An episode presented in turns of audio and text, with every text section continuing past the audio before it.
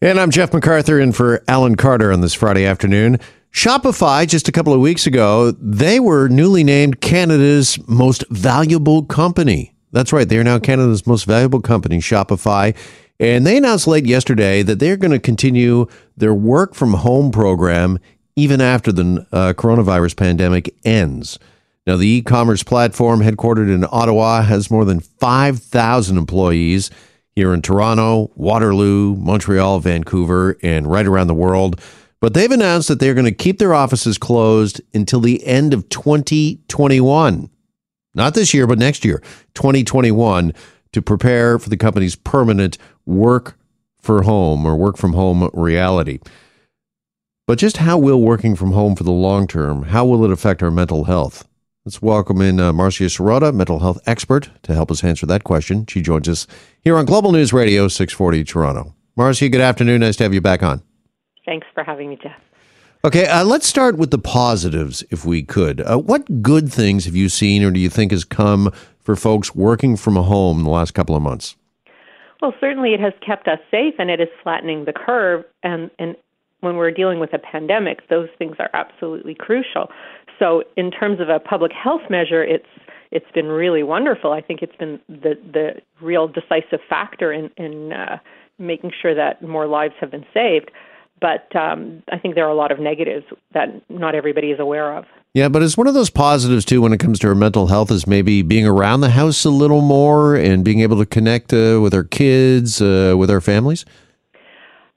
I think that is a positive to an extent because for people who are workaholics and who are always out of the house at meetings and you know traveling for business it's definitely an opportunity to reconnect with the family. But you know it always has to be a case of balance right? We need that sense of balance in our lives. So if we're too little with the family it's not good. But if we're with the family 24/7 it's also not good because we we all need some space to just be by ourselves and be with our own thoughts and feelings yeah, I've talked to several friends over the last uh, month or so that uh, have been on the road uh, for years now, and uh, they've really enjoyed the break, and it's really given them a chance to reset, uh, Marcia, both uh, physically and mentally.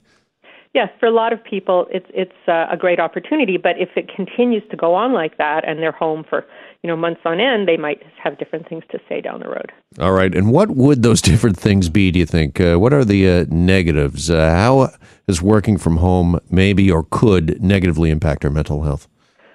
So there are different kinds of people. Obviously, there are introverts and extroverts. Introverts are people who recharge by being on their own, and extroverts are people who recharge by being around other people. So for the extroverts who really need a lot of contact with other people, this can become very um, discouraging and even cause anxiety and depression. And even for introverts, there can be just too much alone time, and they still need to have social interaction. So if they're living alone, it can be very hard on them and if they're working alone, you know, and and they're not getting any kind of social support at work, um, it's hard. And I think that there's also, you know, an advantage of going to work because you have a group of people that you're with. So you get emotional support, you get meaningful stimulation, and you get to run ideas by people, and you get to do problem solving in a team. And those things are going to be minimized when you're working from home. The other thing is some people can be procrastinating and unmotivated because, you know, they're not self driven and other people can overwork because they don't know how to find that balance. Yeah, those are really excellent and good points. Uh, just back to uh, the extrovert for a second, if we could. You know, we've seen uh, the use of Zoom and Microsoft Teams and FaceTime uh, more than ever to keep people uh, working and keep work teams together during this uh, pandemic. Has this been kind of a, I know, a great social experiment in a way, uh, Marcia? And are we seeing that the, the virtual world is really no replace for real human interaction? Absolutely. I think it really is no replacement. I think that, first of all, it's more stressful to engage with all of these platforms. It's not at all stressful to be in the presence of, of people, you know, a nice, easygoing people. It's very relaxing and it's actually very health promoting because you release all these positive uh, neurochemicals in your brain like in, in endorphins and oxytocin. But when you're on these platforms, um, it doesn't have the same effect. And you know, having to engage with all the technology can be tiring um, on the brain, on the emotions, and and more draining. So I think that it, it is not a an experiment that's have, had a positive result. Yeah, we've seen the rise of a phenomenon that's been, been called Zoom fatigue, right? Yeah. People just are fatigued from you know, trying to get their point across in a meeting that sometimes I've heard these Zoom meetings can be upwards of like 300 people. I, I, I just can't imagine. I, I have a hard enough time with, with one or two people or, or, or seven people. uh, I think a lot of us hear you there. Uh, you know, they always say, Marcia, that the uh, truth kind of lies somewhere in the middle. And do you think that that's true here? That the best answer might be a hybrid or a mixture of a working from home and reporting to the office? Uh, is that maybe uh, the, best uh, scenario in the long term?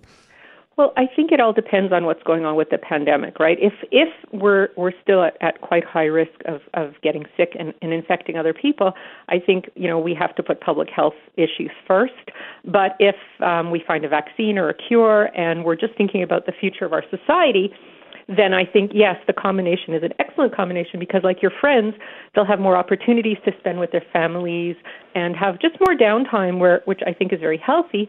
But then they'll also have the the stimulation and, and the uh, you know the team building um, of advantages of being in the workplace as well. So I think that's a, an excellent you know um, balance down the road. But first, I think we have to keep the public health issues in mind. For sure. Mental health expert Marcia Sirota with us this afternoon. Marcia, appreciate the time. Thanks so much. Anytime, anytime.